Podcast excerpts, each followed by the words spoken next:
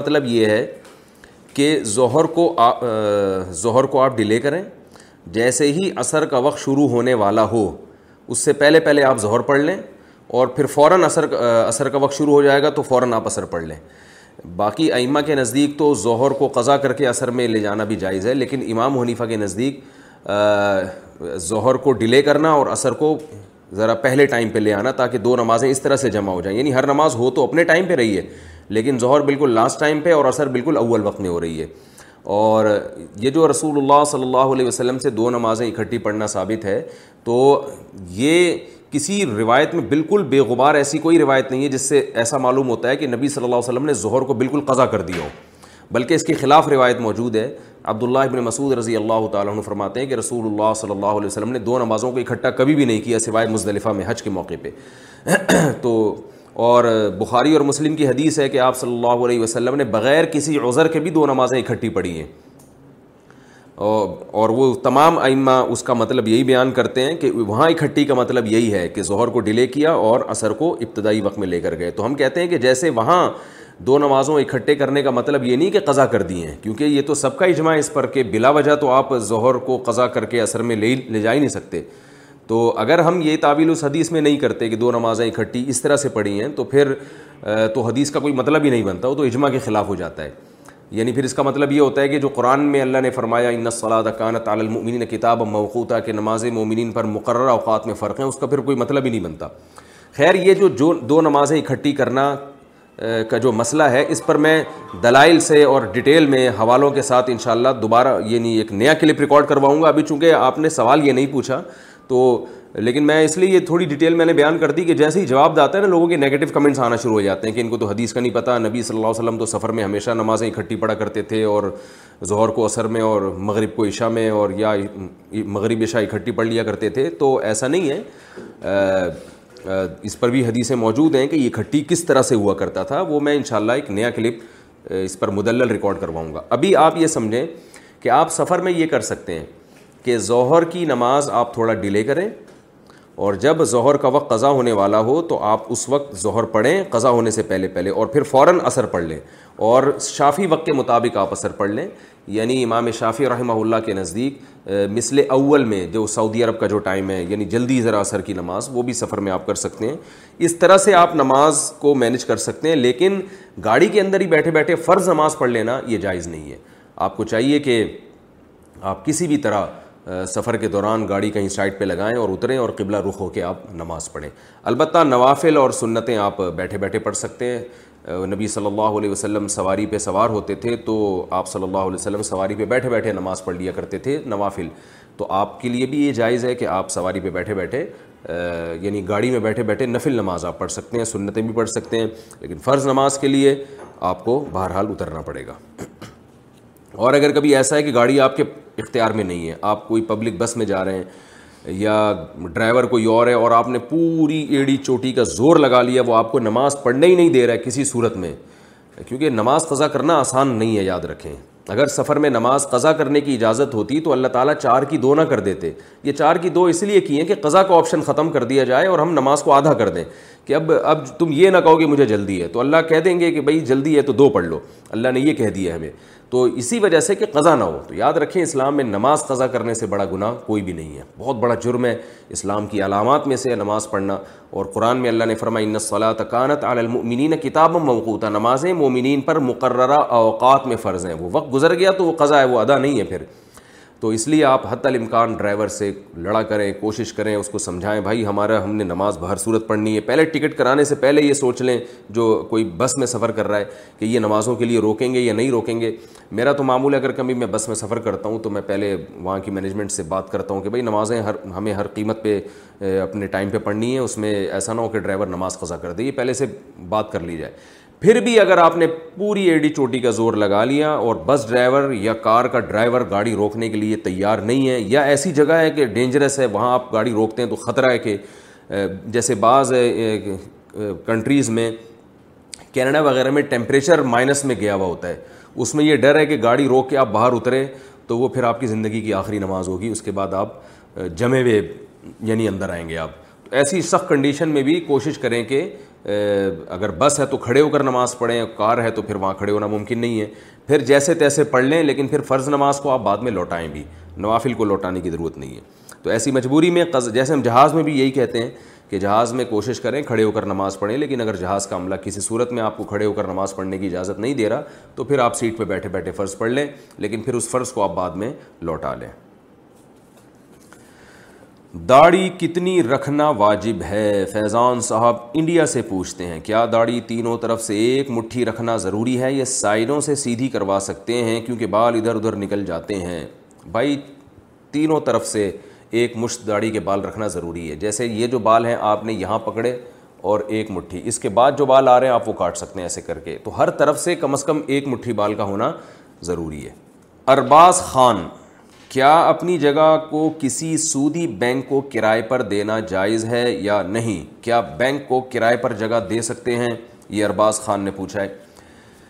دیکھیے، سود کے ساتھ تعاون بھی حرام ہے۔ اس میں تو علماء کی دو رائے نہیں ہے۔ نبی صلی اللہ علیہ وسلم نے فرمایا کہ سود کا لکھنے والا، سودی معاملے پہ گواہ بننے والا، سود دینے والا، سود لینے والا، چاروں پر اللہ نے لانت لانت کی اللہ کی طرف سے۔ تو گناہ میں ایسا براہ راست تعاون جائز نہیں ہے لیکن جو سود کی جو یعنی جو آپ نے کوئی عمارت بنائی ہے نا، وہ آپ کسی کو اگر رینٹ پہ دیتے ہیں، تو پھر یہ اس کا اپنا عمل ہے کہ اس کے اندر وہ کرتا کیا ہے۔ مثال کے طور پر آپ کسی کو گھر کرائے پر دیتے ہیں، اب وہ اس میں فلمیں دیکھنا شروع کر دے، تو اس کو گناہ میں معاونت نہیں کہا جائے گا۔ اس لیے کہ آپ نے اس کو اس کام کے لیے گھر دیا نہیں ہے۔ تو وہ اس کا اپنا ذاتی عمل ہے۔ تو اسی طرح کس، کوئی بھی عمارت کسی کو بھی آفس کے ورک کے لیے یا مختلف کاموں کے لیے دی جا سکتی ہے۔ اب اگر وہ اس میں بینک اپنا سودی لین دین شروع کر دے، تو ان شاء اللہ آپ کو اس کا گناہ نہیں ہوگا، یہ فتوے کی روح سے۔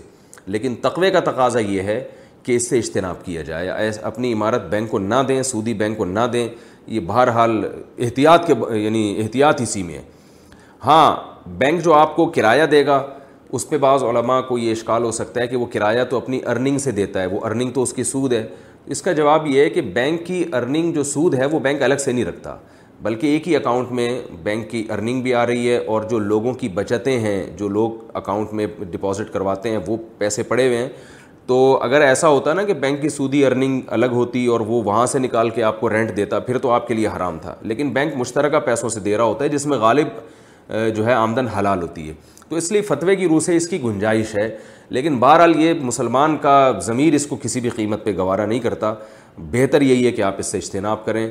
بینک کو سودی بینک کو اپنی عمارت دینے کے بجائے جبکہ آپ کو پتہ ہے کہ انہوں نے یہی کام کرنا ہے۔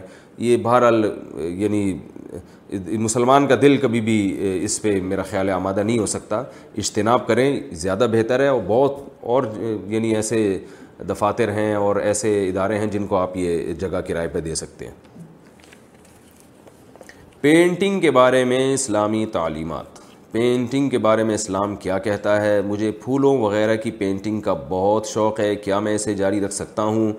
نیز انسانوں کی پینٹنگ کے بارے میں کیا حکم ہے؟ عبداللہ سائم۔ بھائی، جگہ کا وہ نام بھی بتایا کریں، جس ملک سے یا جس شہر سے آپ نے یہ مسئلہ بھیجا ہے، اس جگہ کا نام بھی بتایا کریں۔ ہم کوئی آپ کو پکڑنے کے لیے کوئی تھوڑی پولیس تھوڑی بھیجیں گے آپ کے پیچھے؟ تھوڑا سا ایک ایک انسان کے ذمہ دار ہونے کا ایک علامت ہوتی ہے کہ وہ نام اور ایڈریس بتا کے مسئلہ پوچھ رہے پینٹنگ جائز ہے، جانور کے اور انسانوں کے چہرے کی تصویر نہیں بنا سکتے آپ۔ عبداللہ بن عباس رضی اللہ تعالیٰ عنہ سے سراہتاً منقول ہے، تصویر بنانے کی حرمت تو احادیث میں کثرت سے وارد ہوئی ہے۔ اس میں تو بہت ساری متواتر روایات ہیں۔ ان من اشد الناس عذاب یوم القیامت المصورون. آپ صلی اللہ علیہ وسلم نے فرمایا، قیامت کے دن سخت ترین عذاب تصویر بنانے والوں کو ہوگا۔ بخاری مسلم کی حدیث ہے۔ تو اس پر اجماع ہے کہ جو ہاتھ سے تصویر کو ڈیزائن کیا جاتا ہے، بنایا جاتا ہے، اس حدیث کا سب سے پہلا مزداق وہ تصویریں اسی طرح جو پتلے بنائے جاتے ہیں، وہ بھی اس میں داخل ہے اور ہاتھ سے بنائی ہوئی تصویر۔ یہ وہ تصویر کا یعنی یہ وہ تصویر ہے جس کی حرمت میں علماء کی دو رائے نہیں ہے۔ سب اس کو ناجائز کہتے ہیں۔ بعض فقہ سے منقول ہے کہ اس کا اگر سایہ نہ پڑتا ہو تو اس کی گنجائش ہے، لیکن جو جمہور فقہ ہیں اور جو مضبوط قول ہے اس بارے میں قرآن و حدیث سے بالکل واضح طور پر کہ یہ جو ہاتھ سے بنائی ہوئی تصویر ہے، اس کے بارے میں اللہ تعالیٰ فرمائیں گے کہ یہ لوگ میری نقل اتارتے ہیں، اب اس میں جان بھی ڈالیں۔ تو یہ بالکل ناجائز ہے، آپ نہ بنائیں۔ چہرے کی تصویر، چاہے جانور ہو یا انسان۔ ہاں چہرے کے علاوہ یا چہرے کی تصویر میں جس میں آنکھ ناک کان نہ بنائے جائیں۔ آنکھ ناک ہونٹ نہ بنائے جائیں، ایسے ہی ایک یعنی ایک، ایسے ہی ایک یعنی خالی تصویر ہو جس میں آنکھ ناک کان کے بغیر ہو، تو وہ بھی جائز ہے بنانا۔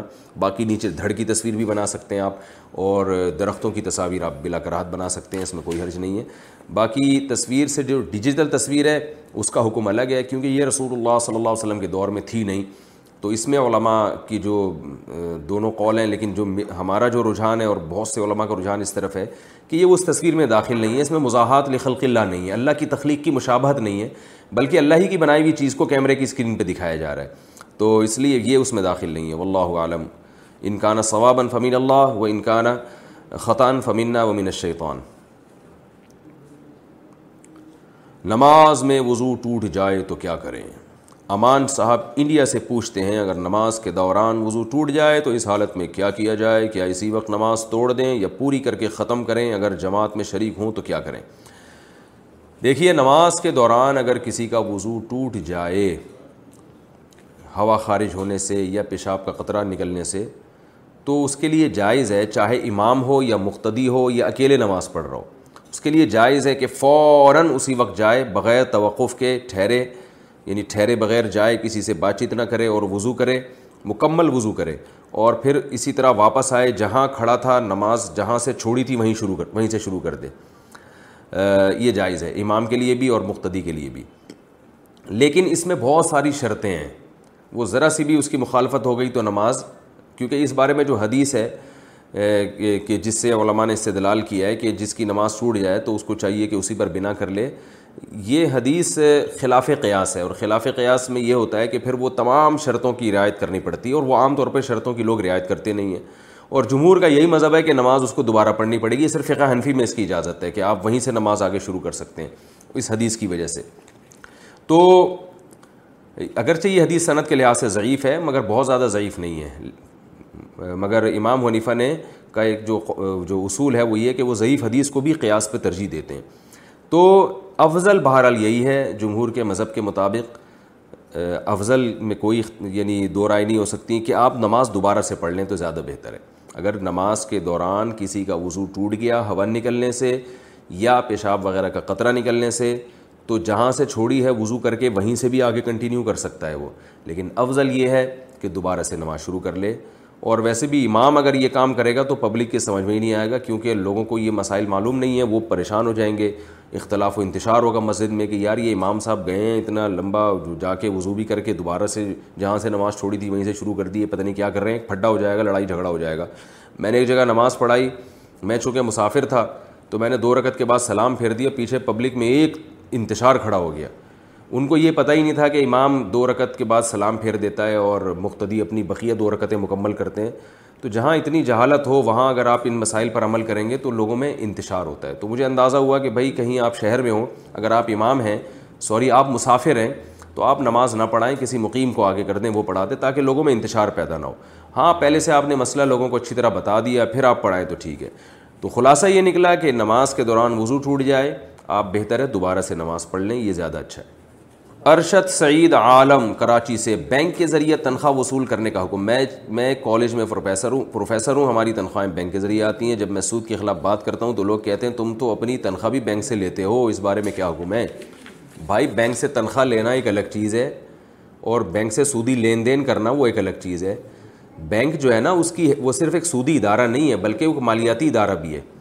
ٹرانزیکشن اس کا ایک بڑی کی بڑی اس کی ایک بڑی ذمہ داری ہے کہ پیسوں کو یہاں سے وہاں کرنا، وہاں سے یہاں کرنا، کیونکہ لوگ تھیلوں میں ڈال کے پیسے نہیں گھوم سکتے۔ تو اگر کوئی شخص اکاؤنٹ کھلواتا ہے تو اس کا مطلب لازمی طور پر یہ لینا کہ وہ بینک سے سودی ایگریمنٹ ہی کر رہا ہے۔ یہ لازمی طور پہ مطلب نہیں لیا جا سکتا، بلکہ رقموں کی ٹرانزیکشن کے لیے اور ایک رقم کو دوسری ایک پیسے کو دوسری جگہ پہنچانے کے لیے بھی بینک ہی ضرورت ہوتی ہے اس کی۔ اور اب تو بینک اسٹیٹمنٹ کی جگہ جگہ انسان کو ضرورت پڑتی ہے تو وہ بینک میں اکاؤنٹ کے بغیر ہوگی نہیں۔ تو اس لیے اگر کوئی کمپنی تنخواہ بینک میں ڈال رہی ہے اور پھر آپ بینک سے نکال رہے ہیں تو اس کو یہ نہیں کہیں گے کہ یہ آدمی سود کے خلاف بولتا تو بہت ہے، مگر سود میں ملوث ہے۔ ایسا نہیں ہے۔ بینک آگے اس رقم پہ سود کما رہا ہے تو وہ آپ کی پرمیشن سے نہیں کما رہا، وہ اس کا اپنا ہیڈک ہے، گناہ کر رہا ہے بینک۔ لیکن آپ کو انشاءاللہ اس کا گناہ نہیں ہوگا۔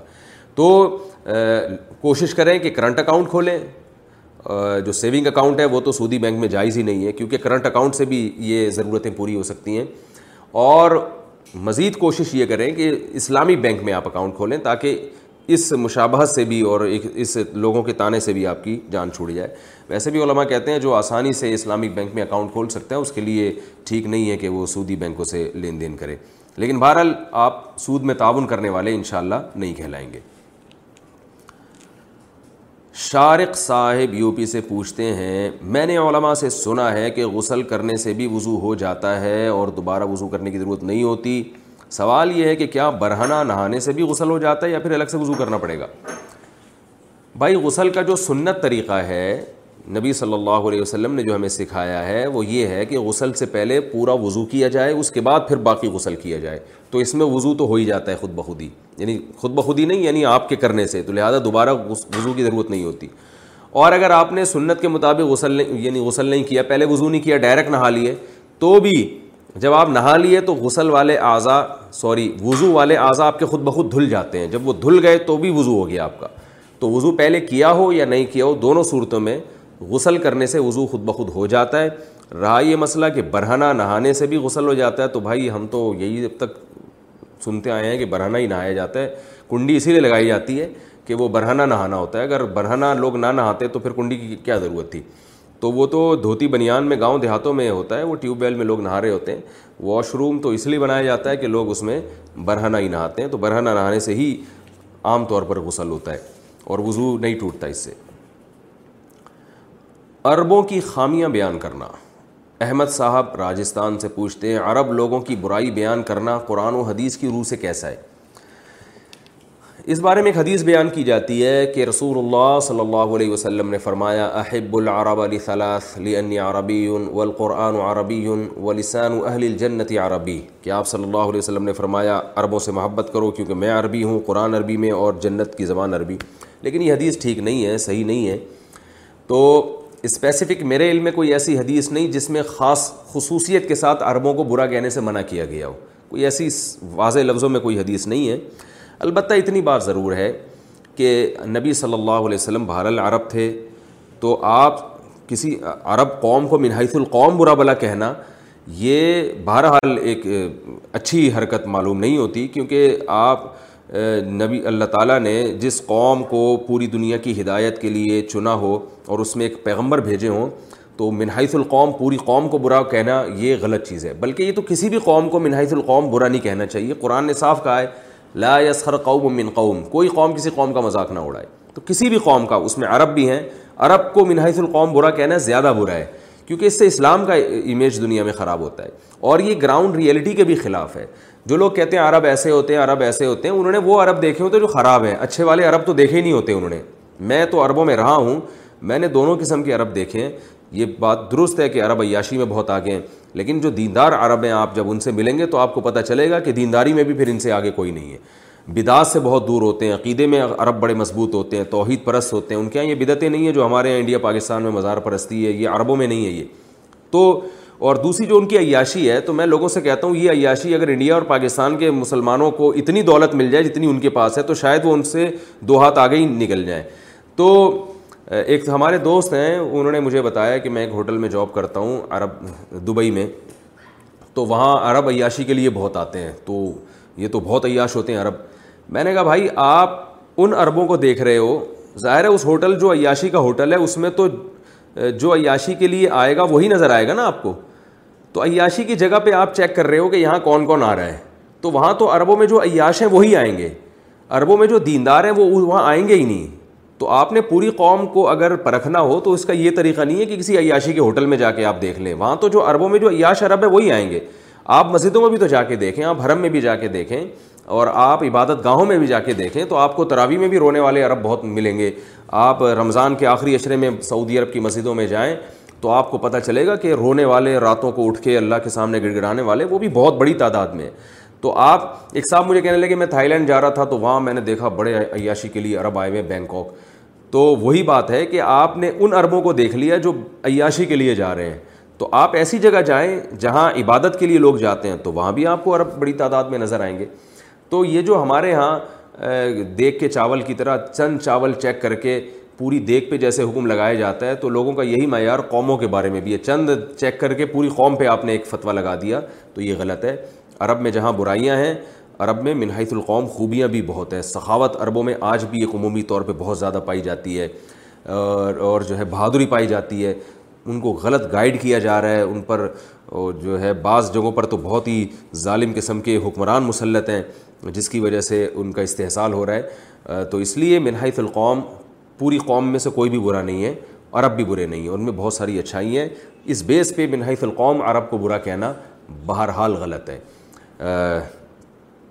اور باقی جو ہے ان میں کچھ اگر برائیاں ہیں تو وہ ہم میں بھی ہیں۔ ان، اور میں یہ بھی ایک بات عرض کر دوں کہ کچھ خوبیاں ایسی ہیں جو عربوں میں نہیں ہیں اجمیوں میں ہیں۔ یہ بھی ذہن میں رکھیں۔ بعض لوگ عربوں کی تعریف میں بھی غلوف کرتے ہیں اور اجمیوں کو کسی کھاتے میں لاتے ہی نہیں ہیں۔ علم کے میدان میں اور میدان جہاد میں جو خلافتیں قائم ہوئی ہیں، ان میں اجمیوں کا کردار عربوں سے زیادہ ہے۔ علم کے میدان میں آپ بڑے بڑے فقہا اور محدثین اٹھا کے دیکھیں گے، ان میں زیادہ تر آپ کو اجمی ملیں گے۔ تو یہ بھی ایک حقیقت ہے۔ تو اس لیے عربوں کو بھی چاہیے کہ وہ عصبیت میں اتنے اندھے نہ ہو جائیں، اتنے آگے نہ نکل جائیں کہ دوسری قوموں کو کلدم قرار دے دیں۔ بعض عرب ہم نے یہ دیکھیں عصبیت میں اتنے وہ آگے نکل جاتے ہیں، لسانیت عصبیت میں کہ نحن العرب، بس ہم عرب ہیں، ہمیں پتہ ہے اجمیوں کو کیا پتہ۔ تو آپ جا کے دیکھیں کہ اجمیوں کی خدمات ماضی میں بھی اور حال میں بھی، تو آپ کو بڑی بڑی خدمات ملے گی ان کی جو اسلام کو غالب کرنے میں ان کا بہت بڑا کردار ہے۔ برتھ ڈے پر وش کرنا۔ ہمارے آفس میں جب کسی کی برتھ ڈے ہوتی ہے تو سب اسے وش کرتے ہیں، اگر ہم نہ کریں تو سب ہمیں برا سمجھتے ہیں۔ صورت میں ہمیں کیا کرنا چاہیے اور وش کرنے کا صحیح طریقہ کیا ہوگا؟ واجد صاحب ممبئی سے پوچھتے ہیں۔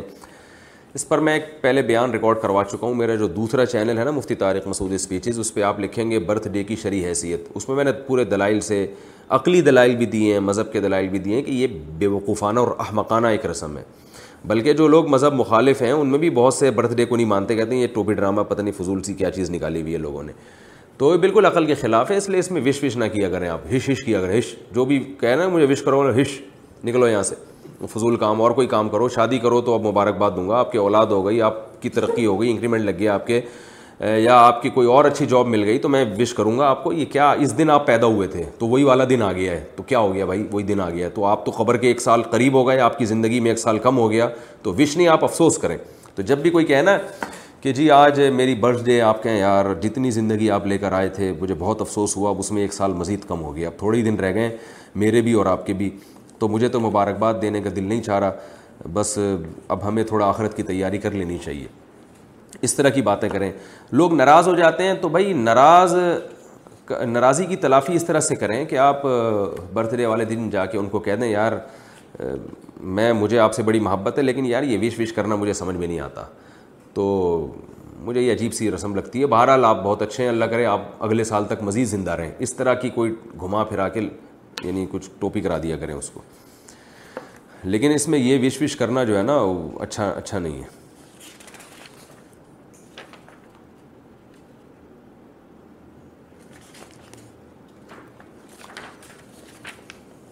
پریگنینسی میں آپریشن کب کرائیں؟ محمد انس قریشی ابو زیبی، ڈاکٹر نے میری وائف کو آٹھ ماہ پانچ دن کی تاریخ دی ہے۔ اس کے بعد کہا ہے کہ اسے ایڈمٹ کر لیں گے کیا اس صورت حال میں ولادت کے لیے آپریشن کرانا شرعن درست ہوگا۔ بھائی دیکھیں، یہ شریعت کا مسئلہ نہیں ہے، تو کسی ڈاکٹر سے ہی پوچھنا چاہیے تھا۔ لیکن ویسے میں اب آپ نے پوچھ لیا ہے تو یہ بات خوب سمجھ میں رکھ ذہن میں رکھیں کہ یہ میرے مشاہدات بھی تو ایک دلیل ہوتی ہے نا۔ مشاہدات پر مبنی ایک حقیقت ہے کہ اتنی ساری خواتین آج کل جن کو آپریشن ہو رہا ہے، تو یہ غلط ہے۔ یہ بچے کی جو پیدائش ہے نا عورت کا حمل ٹھہر جانا، پھر پریگنینسی میں اس کو تکلیفیں ہونا اور پھر ولادت ہونا، یہ نیچرل پروسیس ہے، ایک نیچرل ہے۔ اور نیچر میں کبھی کبھار تو الٹی سیدھے کچھ ہوتا ہے، جیسے سو میں سے ایک بیمار ہو جائے گا۔ تو ممکن ہے سو، ڈیڑھ سو، دو سو عورتوں میں سے کسی ایک کے آپریشن سے ہو جائے کیس بگڑ جائے، تو پھر ظاہر ہے جان بچانے کے لیے آپریشن کرنا پڑتا ہے، بچے کی جان بھی جا سکتی ہے، ماں کی۔ لیکن یہ اگر سو، دو سو میں سے کسی ایک کے ساتھ ہو رہا ہوتا، تو ہم کہتے ہیں نیچرل ہے، جیسے بھائی، سو میں ایک بیمار بھی ہوتا ہے، تو اسی طرح سو حاملہ خواتین میں ایک خاتون بیمار بھی ہو سکتی ہیں۔ لیکن ہم دیکھ رہے ہیں ہر دوسری، تیسری عورت کے بچہ آپریشن سے ہو رہا ہے۔ اور جن کے نارمل بھی ہو رہا ہے تو ایک دو نارمل پھر ان کے بھی پھر تیسرا آپریشن سے۔ اس سے صاف پتہ چلتا ہے یہ ڈاکٹروں کی بدماشی ہے۔ کیونکہ نیچر اتنی ٹریک سے نہیں ہٹ جاتی کہ ہر دوسرا آدمی ہی بیمار ہو جائے۔ جانوروں کے بھی تو آپ دیکھیں، ان کے تو سارے نارمل ہو رہے ہیں۔ لوگ مجھے پھر تانا دیتے ہیں کہ آپ انسانوں کی کو تشبیح دے رہے ہیں جانور سے۔ بھائی میڈیکلی تو انسان اور جانور میں کوئی فرق نہیں ہے۔ میڈیکلی تو سب ایک ہی ہے نا، ان کے بھی میدا ہوتا ہے، ہمارے بھی ہوتا ہے، ان کو بھی خوراک چاہیے، ہمیں بھی خوراک چاہیے۔ یہ جو ڈلیوری ہے، یہ نیچرل پروسیس جانوروں کی بھی اس کی ضرورت ہے، انسانوں کی نسل بھی ایسے ہی بڑھتی ہے۔ اس میں تو یعنی انسان اور جانور میں کوئی فرق نہیں ہے۔ لیکن ہم دیکھ رہے ہیں کہ اتنا زیادہ اس کو ڈاکٹروں نے ہوا بنا دیا ہے، ہر دوسری عورت کا آپریشن ہو رہا ہے اور میرے بڑے بڑے ڈاکٹروں سے تعلقات ہیں۔ ڈاکٹر خود بتاتے ہیں کہ میرے پاس ایسی لیڈی ڈاکٹرس کی کالز آ چکی ہیں کہ ہم کسی ادارے میں، کسی ہاسپٹل میں جاب کرتی ہیں۔ ہمیں وہاں بتایا جاتا ہے کہ آپ نے اتنا بجٹ پورا کر کے بہرحال دینا ہے۔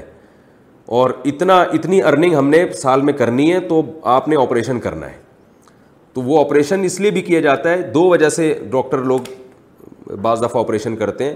ایک بعض دفعہ تو واقعی کیس بگڑا ہوا ہوتا ہے، اس میں تو آپریشن کرنا ہی کرنا ہے، بچے کی یا ماں کی جان ضائع ہو سکتی ہے، لیکن جو میں نے بڑے بڑے ڈاکٹروں سے خود سنا ہے اور جو مشاہدہ میں نظر آ رہا ہے، سب کے سامنے ہے وہ، دو وجہ سے، ایک ٹینشن سے بچنے کے لیے، کیونکہ نارمل ڈلیوری میں اس میں کوئی اسپیسیفک اور متعین وقت اور ڈیٹ بیان کرنا ممکن نہیں ہے۔ فقہ نے صدیوں پہلے بیان کر دیا تھا کہ حمل کی کم سے کم مدت چھ مہینے اور زیادہ سے زیادہ دو سال۔ تو وہ اس دوران کبھی بھی بچہ پیدا ہو سکتا ہے۔ اس میں جو ڈاکٹر کہتے ہیں اتنے گھنٹے، اتنے منٹ، اتنے سیکنڈ، یہ ٹوپی ڈرامہ ہے کہ بچے کی جو ڈلیوری ہے، اس کے لیے ایک دم ایکوریٹ دو تین مہینے پہلے ٹائم بتا دینا، یہ ممکن نہیں ہے۔ وہ ایک یعنی ایسا بھی ممکن ہے کہ ڈاکٹر نے جو ٹائم دیا، اسے پندرہ دن بعد بچہ پیدا ہو۔ یہ بھی ممکن ہے ڈاکٹر نے جو ٹائم دیا، اسے پندرہ دن پہلے ہو جائے۔ اور یہ بھی ممکن ہے دو مہینے بعد ہو۔ پہلے ایسا ہوا کرتا تھا۔ لیکن معذرت کے ساتھ جو گائنی کی ڈاکٹرز ہیں وہ کرتی کیا ہیں؟ وہ اپنے پیشنٹ کو کہتی ہیں، جلدی سے نمٹاؤ، درد سے رہیے۔ کیونکہ وہ پیشنٹ ابھی آئی ہے۔ اب دیکھا کہ بھائی ہم نے ٹائم دیا تھا، اس کی ولادت کا وقت ہے، اب ٹائم نہیں ہے۔ اب پھر اگلی، پھر یہ بھی اس کو کہیں بعد میں تکلیف ہوگی، درد ہوگا۔ پھر یہ مجھے کال کر کے بلائے گی۔ پھر میں اپنے سارے کام کا چھوڑ کے پندرہ دن بعد آؤں گی۔ پھر کسی دن رات کو دو بجے بلا سکتی ہے، ڈھائی بجے بلا سکتی ہے۔ وغیرہ، اس ٹینشن سے بچنے کے لیے انہوں نے وہ گیتی پھاوڑے اور وہ چاقو چھرے رکھے ہوئے ہوتے ہیں۔ اور وہ جناب کاٹا، کسائی اور اس طرح کی ڈاکٹرز میں کوئی فرق رہا ہی نہیں ہے۔ تو وہ کاٹ پیٹ کے نکالو اور سی دو اس کو۔ یہ آپریشن ہاں ایک وجہ تو یہ ہے۔ آپریشن میں پیسے زیادہ ملتے ہیں نارمل ڈلیوری میں پیسے کم ہوتے ہیں۔ تو ہسپتالوں نے ایک ہدف دیا ہوا ہوتا ہے، بھائی ارننگ کرنی ہے۔ میں نے پہلے بھی اس پہ ایک بیان ریکارڈ کروایا تھا۔ اس میں میں نے بتایا تھا کہ ہمارے ایک استاذ ہیں، بہت بڑے عالم ہیں، بڑے پرہیزگار ہیں۔ انہوں نے ایک ہاسپٹل بنایا، انسانیت کی خدمت کے لیے۔ ٹرسٹ بنایا پہلے، پھر ایک ہاسپٹل بنایا۔ تو انہوں نے مجھے خود بتایا، ہم نے میں نے خود ان سے سنا۔ انہوں نے کہا کہ ہم نے وہاں ڈاکٹروں کو پابند کیا تھا، گائنی کی ڈاکٹرس کو، کہ بلا وجہ آپریشن نہیں کرنا۔ کیونکہ یہ ٹرسٹ ہے اور اس میں ہم انسانیت کی خیر خواہی کے لیے۔ آپریشن میں صرف خرچہ ہی نہیں ہوتا، عورت کی صحت کی واٹ لگ جاتی ہے۔ اس کی فٹنس، اس کی صحت کی ایسی کی تیسی ہو جاتی ہے۔ تو جی وہ یہی ہوا ان کے ساتھ کہ کہتے ہیں، میں نے ہاسپٹل بنایا ہے۔ جب بنایا تو سامنے کیس ہوا، ایک ڈلیوری کا کیس تھا، ایک خاتون آئی، درد ہو رہا تھا، اس کو ولادت کا ٹائم تھا۔ تو جو گائنی کی ڈاکٹرس تھیں، انہوں نے کہہ دیا آپریشن ہوگا اور ورنہ بڑا خطرناک اور بڑا ایک وہ بنا کے پیش کیا انہوں نے۔ وہ بیچاری، اس نے کہا کہ نہیں، اس نے ہمت کی، اس نے کہا نہیں، میں نے آپریشن نہیں کروانا۔ انہوں نے کہا بھائی، ہم تو آپریشن کریں گے۔ وہ جناب، اس کا میاں لے کے اپنی بیگم کو واپس نکلا ہاسپٹل سے اور ٹیکسی میں بچے کی ولادت ہوئی ہے۔ بالکل نارمل۔ تو ہمارے استاذ ہیں جنہوں نے یہ ہاسپٹل بنایا تھا، انہوں نے مجھے کہا کہ مجھے جب یہ پتہ چلا اسی دن سے میں نے ہسپتال بند کر دیا۔ میں نے کہا میں لوگوں کی امانتوں کو ایسے برباد نہیں کر سکتا کہ لوگ تو ہم پہ ٹرسٹ کر کے ہمیں چندہ دے رہے ہیں کہ ہم انسانی کی خدمت کر رہے ہیں۔ جب ہمارے پاس عملہ ہی ایسا نہیں ہے دیانت دار تو ہم کیوں لوگوں کی صحتوں سے کھیلیں؟ انہوں نے بند کر دیا۔ میں نہیں کہہ رہا سارے ڈاکٹر ایسے ہوتے ہیں۔ میں نہیں کہہ رہا کہ ڈاکٹر آپ کو کہے کہ آپریشن کراؤ تو آپ نہیں کرائیں کیونکہ اعتماد تو بہرحال ڈاکٹر پہ ہی کرنا پڑتا ہے۔ یہ بھی تو ممکن ہے کہ وہ صحیح کہہ رہا ہو، واقعی آپریشن کی ضرورت ہو۔ اور آپ میرا بیان سن کے کہیں کہ آپریشن ہم نے نہیں کرانا۔ اور پھر کیس بگڑ جائے تو سو میں میں نے بتایا، ایک دو کیسز ایسے ہو سکتے ہیں کہ واقعی ضرورت ہو، بچے، بچہ کی جان کے لیے بھی خطرہ ہو اور ماں کی جان کے لیے بھی۔ لیکن اس میں زیادہ تر گڑبڑ ہو رہی ہے۔ زیادہ تر یہ معاملہ ٹھیک نہیں ہو رہا پیسے بنانے کے لیے۔ اور اس کے پیچھے ایک اور بھی جذبہ ہے فیملی پلاننگ کہ آپریشن سے دو تین سے زیادہ بچے ہو نہیں سکتے، عورت کو اتنی تکلیف ہوتی ہے اور اس کے بعد بھی جو اتنی پیچیدگیاں پیدا ہوتی ہیں کہ وہ عورتیں ویسے ہی روک لیتی ہیں کہ یار چھوڑو، اس ٹینشن میں نہیں بچے کی پیدا کرنا اور عورت کی فٹنس جب خراب ہوگی تو پھر مرد کی توجہ ادھر ادھر دوسری عورتوں پہ ہوتی ہے۔ نارمل ڈلیوری سے عورت بارہ بچے بھی پیدا کر لے، اس کی فٹنس میں کوئی فرق نہیں پڑتا۔ وہ جوان رہتی ہے، بلکہ وہ ان عورتوں سے زیادہ اچھا رہتی ہے جن کے بچے کم ہوں۔ اس کا ویٹ نہیں بڑھتا۔ نارمل ڈلیوری سے۔ جوان رہتی ہے، کم عمر لگتی ہے، یہ ایک سائنٹیفک حقیقت ہے۔ میں میڈیکلی جو اس پر جو ہے نا میڈیکل سائنس سے حوالوں کے ساتھ اس پہ ایک بیان ریکارڈ بھی کروا چکا ہوں کہ نارمل ڈلیوری عورت کی صحت کے لیے ضروری ہے۔ یہ نہیں کہ نقصان دہ، بلکہ ضروری ہے۔ اس سے عورت جوان رہتی ہے۔ اس کی باڈی پوری ریفریش ہو جاتی ہے۔ بہت سارے فائدے ہیں اس کے۔ لیکن وہ نیچرل ہونی چاہیے پروسیس نارمل ہونا چاہیے۔ آپریشن سے عورتوں کو بڑا نقصان ہو رہا ہے، خواتین کا ویٹ بڑھ رہا ہے۔ اور فٹنس پہ بڑا فرق پڑتا ہے، جس سے مرد کی توجہ ادھر ادھر جاتی ہے اور نسل بھی رک رہی ہے، اس سے بڑے مسائل ہیں۔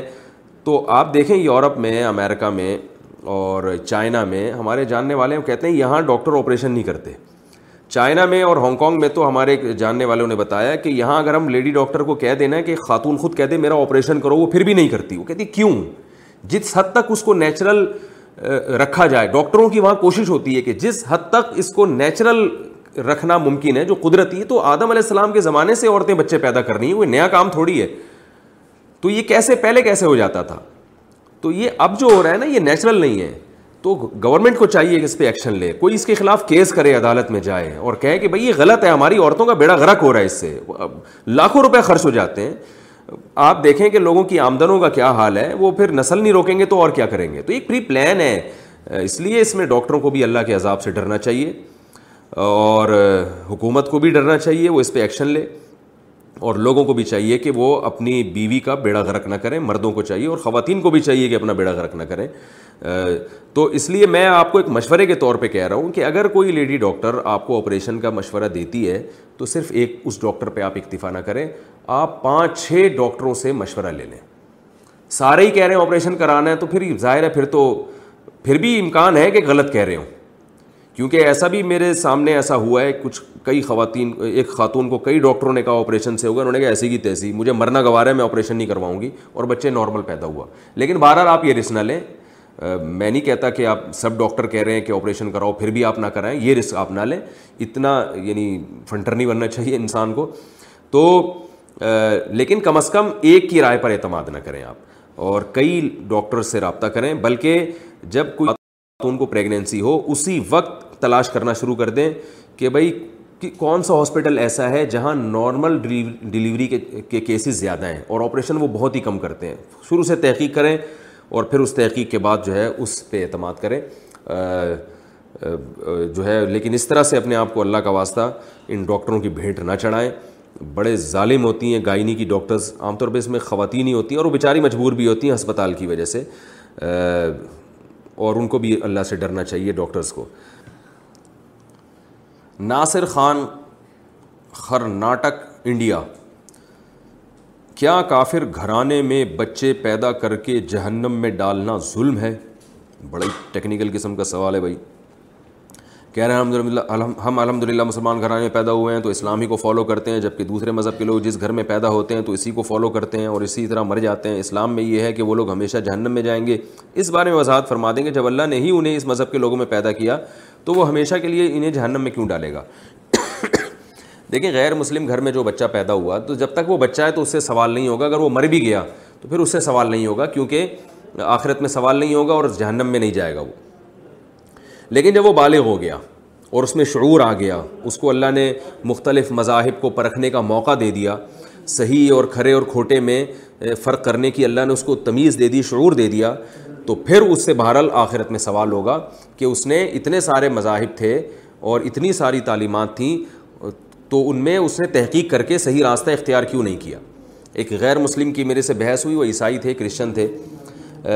میری ذرا گپ شپ تھی ان سے، تو میں نے ان کو محبت سے اسلام کی دعوت دی، تو انہوں نے مجھ پہ اعتراض کیا، انہوں نے کہا کہ اللہ نے اگر مجھے مسلمان پیدا کرنا تھا تو مسلم گھر میں پیدا کیوں نہیں کیا؟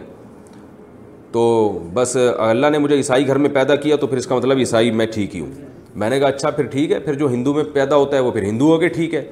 کہہ رہے ہاں وہ ٹھیک ہے۔ میں نے کہا، اس کا مطلب پھر وہ پتھر کے بنے ہوئے بدھ کی جو کی جو عبادت کر رہے ہیں وہ بھی ٹھیک ہے۔ تو یہاں آ کے وہ چپ ہو گیا۔ تو ظاہر ہے جب کوئی شخص ہندو گھرانے میں پیدا ہوا ہو، بالغ ہونے کے بعد وہ پتھر سے بنے ہوئے بدھ کے سامنے جھکتا ہے۔ تو محض اس بیس پہ کہ میرے ابا اس کے سامنے جھکتے ہیں تو میں بھی جھکوں گا، یہ کوئی دلیل نہیں ہے۔ اس عیسائی سے میں نے یہ بھی کہا اچھا مجھے ایک بات بتاؤ، اگر اللہ نہ کرے، کوئی شخص چور کے گھر میں پیدا ہو جائے، تو کیا اس کے لیے چوری الاؤڈ ہوگی؟ حکومت اس کو اس بیس پہ چھوڑ دے گی؟ کیونکہ آپ کے ابا بھی چور تھے، اماں بھی چور تھیں، دادا بھی چور تھے، نانا بھی چور تھے، لہٰذا اب آپ نے بھی چوری کر لی تو کوئی سزا نہیں ہے۔ دنیا میں کوئی ایسا قانون ہے؟ کہ جی آپ کے ابا بھی معاذ اللہ چرسی تھے، آپ کی اماں بھی چرسی تھیں، آپ کے نانا بھی چرس تھی اور نانی کا بھی رپورٹ یہ ہے کہ وہ ہیروئن کے دو چار سٹے لگا لیا کرتی تھیں۔ تو اگر آپ نے چرس پی لی تو کوئی حرج نہیں ہے۔ فلاں بھی آپ کے خاندان میں ہیروئن چی تھا، فلاں بھی ہیروئن چی تھی تو آپ نے بھی ہیروئن پی لی۔ اور بلکہ اس سے بڑھ کر یہ کہ اسمگلنگ ہیروئن کی اسمگلنگ، ایک تو اسمگلنگ اوپر سے ہیروئن ہیروئن کی۔ آپ کے باپ دادا یہی کام کرتے چلے آ رہے ہیں، تو اگر آپ نے بھی کر لیا تو کیا ہے؟ تو کیا اس بیس پہ کوئی گورنمنٹ ایسی ہے جو کسی کو چھوڑ دے؟ ظاہر ہے ایسا ممکن نہیں ہے۔ تو اسی طرح اللہ بھی نہیں معاف کرے گا کہ جب آپ بالے ہو گئے، آپ میں شعور ہو گیا، آپ کو اس کھڑے اور کھوٹے کا فرق معلوم ہو گیا، تو پھر آپ کو محض اس بیس پہ کہ میرے باپ دادا کیا کرتے تھے، اس بیس پہ آپ کو قیامت کے دن معاف نہیں کیا جائے گا۔ اس لیے یہ کوئی ظلم نہیں ہے اللہ کی طرف سے۔ ظلم جب ہوتا، جب آپ چھوٹے تھے اور اس وقت جو ہے وہ آپ میں عقل ہے ہی نہیں اور پھر بھی آپ کو اللہ جہنم میں ڈال دے، تو قرآن کہتے ہیں اللہ ایسا نہیں کرتا۔ وما ولا یظلم ربو کا عہدہ تیرا رب کسی پہ ظلم نہیں کرے گا۔ اور جب تک آزمائش نہیں ہوگی، اس وقت تک اللہ کی طرف سے نہ جنت ہے نہ جہنم ہے۔ فراز عثمانی صاحب یو پی سے پوچھتے ہیں، اللہ کے بارے میں وسوسے آئیں تو کیا کریں؟ میں جب سے دین میں آیا ہوں، مجھے وسوسے بہت آتے ہیں۔ کبھی ایسا فیل ہوتا ہے کہ اللہ ہے ہی نہیں، معاذ اللہ۔ اس کے بارے میں رہنمائی فرمائے دیکھیے، ایک ہوتا ہے انسان کو دلائل کے تانہ بانوں سے یقین ہو جائے کہ میں غلط مذہب پر ہوں۔ وہ تو ظاہر ہے کفر ہے، کیونکہ دلائل جب اس میں غور کریں گے تو اللہ ہی سمجھ میں آئے گا، اللہ کا ہونا ہی سمجھ میں آئے گا، اللہ کا نہ ہونا سمجھ میں نہیں آئے گا۔ لیکن بعض دفعہ ایسے ہوتا ہے، انسان کو دلائل سے یقین ہوتا ہے کہ اللہ ہے، اس کے رسول برحق ہیں، لیکن شیطان نہ خام خمیں انسان کو پریشان کرتا ہے۔ تو بعض صحابہ کے ساتھ بھی ایسا ہوتا تھا، وہ نبی صلی اللہ علیہ وسلم سے آ کے بتاتے تھے، ہم پریشان ہوتے ہیں، ایسے ایسے وسوسے آتے ہیں۔ تو آپ صلی اللہ علیہ وسلم نے اس کو عین ایمان قرار دیا۔ عین ایمان اس لیے کہ یہ پریشان ہونا اس کی علامت ہے کہ آپ کا اللہ پر ایمان ہے۔ تبھی تو آپ پریشان ہو رہے ہیں کہ یار مجھے اللہ کے بارے میں ایسے سوالات کیوں آ رہے ہیں؟ کیونکہ اگر آپ کا واقعی اللہ پہ ایمان نہ ہوتا، اگر آپ کا یقین ہوتا کہ اللہ نہیں ہے، پھر آپ پریشان نہیں ہوتے، آپ خوش ہوتے، آپ کہتے ہیں ہے بھی نہیں اور مجھے وصف سے بھی یہی آ رہے ہیں کہ نہیں ہے۔ تو یہ پریشان ہونا اس کی علامت ہے کہ آپ کو اللہ کے وجود کا یقین ہے، کیونکہ پریشان انسان اس چیز پہ ہوتا ہے جس کو اس کو یہ خطرہ ہوتا ہے کہ مجھے نقصان ہوگا۔ اور آپ کو یہ خطرہ لگ رہا ہے کہ کہیں اس کی وجہ سے اللہ مجھے جہنم میں نہ ڈال دے۔ تو اس کا مطلب آپ کو اللہ کا بھی یقین، جہنم کا بھی یقین ہے۔ تو اب جو یہ وسوسے آ رہے ہیں، ان کا علاج یہ ہے کہ ان کو لفٹ کرانا چھوڑ دیں آپ۔ جتنا سوچیں گے نا شیطان کو جتنا فری کرائیں گے، آپ شیطان اتنا فری ہوگا۔ تو یہ وسوسے انہیں کو آتے ہیں جو شیطان کو فری کرا رہے ہوتے ہیں۔ اس کے بارے میں سوچ رہے ہوتے ہیں، اس کو جھٹک رہے ہوتے ہیں۔ تو جتنا جھٹکیں گے، اتنا ہی آئیں گے۔ تو دماغ کو آپ فریش رکھیں، مصروف رکھیں اپنے آپ کو۔ وسوسے آ رہے ہیں، آنے دیں۔ نہ بھگانے کی کوشش کریں ان کو، نہ لانے کی کوشش کریں۔ آ رہے ہیں تو پریشان بھی نہ ہو، بولے آنے دے، کیا شیطان کو بول دیا، جتنا مجھے وسوسے میں ڈالنا ڈال دے۔ میں کوئی ایمان سے پیچھے ہٹنے والا آدمی نہیں ہوں۔ تو یہ کہہ کر جو ہے نا وہ آؤز بلّہ میرے شیطوان رجیم بھی پڑھ لیا کریں اور اپنے آپ کو مصروف رکھیں تو یہ خود بخود غائب ہو جائیں گے۔ میں اکثر اس موقع پر ایک مثال دیتا ہوں کہ ایک جعلی پیر تھا، وہ بڑے مہنگا جو ہے نا وہ تعویذ دیا کرتا تھا، اس نے کسی کو تعویذ دیا۔ کہ بھائی یہ ایک لاکھ روپے کا تعویذ ہے اور اس کی شرط یہ ہے کہ یہ تعویذ جب تم گھر میں لے کے کمرے میں داخل ہو نا، اپنے تو کالے کتے کا تصور دماغ میں نہیں ہونا چاہیے۔ اور وہ بیچارہ گنوار، دیہاتی آدمی وہ تعویذ لے کے جا رہا ہے اور سوچ رہا ہے، یار کالے کتے کا تصور دماغ میں نہیں ہونا چاہیے، کیونکہ اگر دماغ میں کالا کتا آ گیا تو تعویذ اثر نہیں کرے گا۔ اب وہ دماغ سے اس کتے کو نکال رہے اب ظاہر ہے کتے کو تو کسی بھی چیز کو دماغ سے نکالیں گے تو وہ اور گھسے گی۔ اب وہ بار بار کتا اس کے دماغ میں گھس رہا ہے، پھر وہ کہہ رہا ہے، یار، کتے کو نکالو، دماغ میں پھر کالا کتا آ رہا ہے، وہ وہ گھر کے قریب پہنچتا، پھر ریورس ہوتا، پھر آگے جاتا، وہ کتا تو کتے پن پہ آ گیا وہ تو۔ وہ تو ظاہر ہے، جب آپ اتنا سوچیں گے کسی بھی چیز کے بارے میں، تو وہ وہ کتا بار بار گھس رہا تھا۔ تعویذ نے ویسے بھی اثر نہیں کرنا تھا۔ اس نے اثر نہیں کیا، تو پیر صاحب کو اس نے جا کے بتایا، میں نے ایک لاکھ روپے دیے اور کچھ بھی نہیں ہوا، تو پیر صاحب نے کہا، تم بتاؤ گھر میں گھستے ہوئے کالا کتا دماغ میں تھا؟ اس نے کہا، وہ تو تھا۔ اس نے کہا اسی وجہ سے اثر نہیں ہو رہا تھا۔ تو پیر بڑا ہوشیار تھا۔ اس کو پتہ تھا کہ جس چیز کو بھگانے کی انسان کوشش کرتا ہے، وہ اور دماغ میں گھستی ہے۔ تو آپ جتنا ان وسوسوں کو زبردستی بھگانے کی کوشش کریں گے، یہ اتنا اور آئیں گے۔ تو ان کو لفٹ کرانا چھوڑ دیں، اپنے کاموں میں مشغول رہیں، تو وسوسے کا یہ بہترین علاج ہے۔ پھر بھی آتے ہیں تو آنے دیں۔ بولے، کچھ بھی، جب اس سے کوئی نقصان ہی نہیں ہو رہا، تو آنے دیں۔ کوئی کوئی نقصان نہیں ہے اس کا۔ کیا سیدہ بیوی کا دل رکھنا، دل دکھانا زیادہ بڑا جرم ہے؟ رمیز صاحب کراچی سے پوچھتے ہیں۔ میری بیوی سید خاندان سے ہے، وہ اکثر کہتی ہے کہ اگر آپ میرا دل دکھائیں گے تو اللہ آپ سے دوسروں کی بنسبت زیادہ ناراض ہوگا۔ کیا واقعی یہ درست ہے؟ بھائی، جو سید ہیں، نبی صلی اللہ علیہ وسلم کی اولاد میں ہیں ان کا حق ہے کہ ان کا احترام کیا جائے، لیکن اس میں بھی غلوف کرنا۔ اب شریعت میں تو حکم ہے کہ بیوی شوہر کی اطاعت کرے۔ تو شوہر کو چاہیے کہ سید بیوی ہے، اس کا تھوڑا خیال کرے۔ اتنا تو بنتا ہے کہ بھائی نبی صلی اللہ علیہ وسلم کی اولاد میں ہے۔ لیکن اگر کوئی جائز ڈانٹ ہے، جائز تنبی ہے، وہ تو کرنی پڑے گی نا، کیونکہ گھر چلانے کے لیے بیوی کو بہرحال شوہر کا تابع رہنا پڑے گا، چاہے وہ سید ہو یا غیر سید ہو۔ تو اگر آپ کوئی ظلم زیادتی کر رہے ہیں بیوی کے اوپر، تو یقیناً یہ ظلم زیادتی کرنا غلط ہے۔ اس میں اگر یہ سید ہے، تو یہ اور بھی زیادہ غلط ہے۔ نبی صلی اللہ علیہ وسلم کی اولاد کا آپ کو خیال کرنا چاہیے۔ اور اگر ظلم زیادتی نہیں کر رہے، جائز کاموں پہ تنبی کر رہے ہیں، تو یہ بالکل جائز ہے۔ کیونکہ بہرحال اللہ تعالیٰ نے شوہر کو ایک درجہ بیوی سے اوپر دیا ہے۔ بیوی کو چاہیے کہ وہ شوہر کی اطاعت کرے۔ اور اگر جائز چیز پہ شوہر بیوی کو تنبی کر رہا ہے، تو پھر بیوی کو یہ، بیوی کے لیے یہ تانا کہ میں سید ہوں، مجھے کیوں سمجھا رہے ہو؟ یہ غلط ہے۔ ہاں اگر ناجائز کر رہا ہے شوہر، تو پھر بیگم یہ کہہ سکتی ہے کہ آپ اگر میرے ساتھ ناجائز کر رہے ہیں، مجھے غلط یعنی تنبی کر رہے ہیں اور بلا وجہ ڈانٹ رہے ہیں تو آپ کو خیال کرنا چاہیے، میں نبی صلی اللہ علیہ وسلم کی اولاد میں ہوں، تو پھر یقیناً یہ بات درست ہوگی اور واقعی آپ کے شوہر کو یعنی یہ مسئلہ تو شوہر نہیں پوچھا ہے، تو شوہر صاحب کو چاہیے کہ بیگم کا تھوڑا سا زیادہ خیال کر لیا کریں۔ کیا رجوع کرنے کے بعد نئی طلاق شمار ہوتی ہے؟ اگر کسی عورت کو شوہر نے طلاق دی، مگر پھر ہم بستری کر لی اور رجوع ہو گیا، پھر کچھ عرصے بعد دوبارہ طلاق دی، تو کیا وہ پہلی طلاق شمار ہوگی یا دوسری؟ کتنی دفعہ طلاق دینے کے بعد رجوع کیا جا سکتا ہے؟ آمنے صاحب کراچی سے پوچھتے ہیں۔ مرد نے اگر ایک دفعہ طلاق دی، پھر ہم بستری کر لی تو رجوع ہو گیا۔ اب جب دوسری طلاق دے گا تو وہ دوسری کاؤنٹ ہوگی۔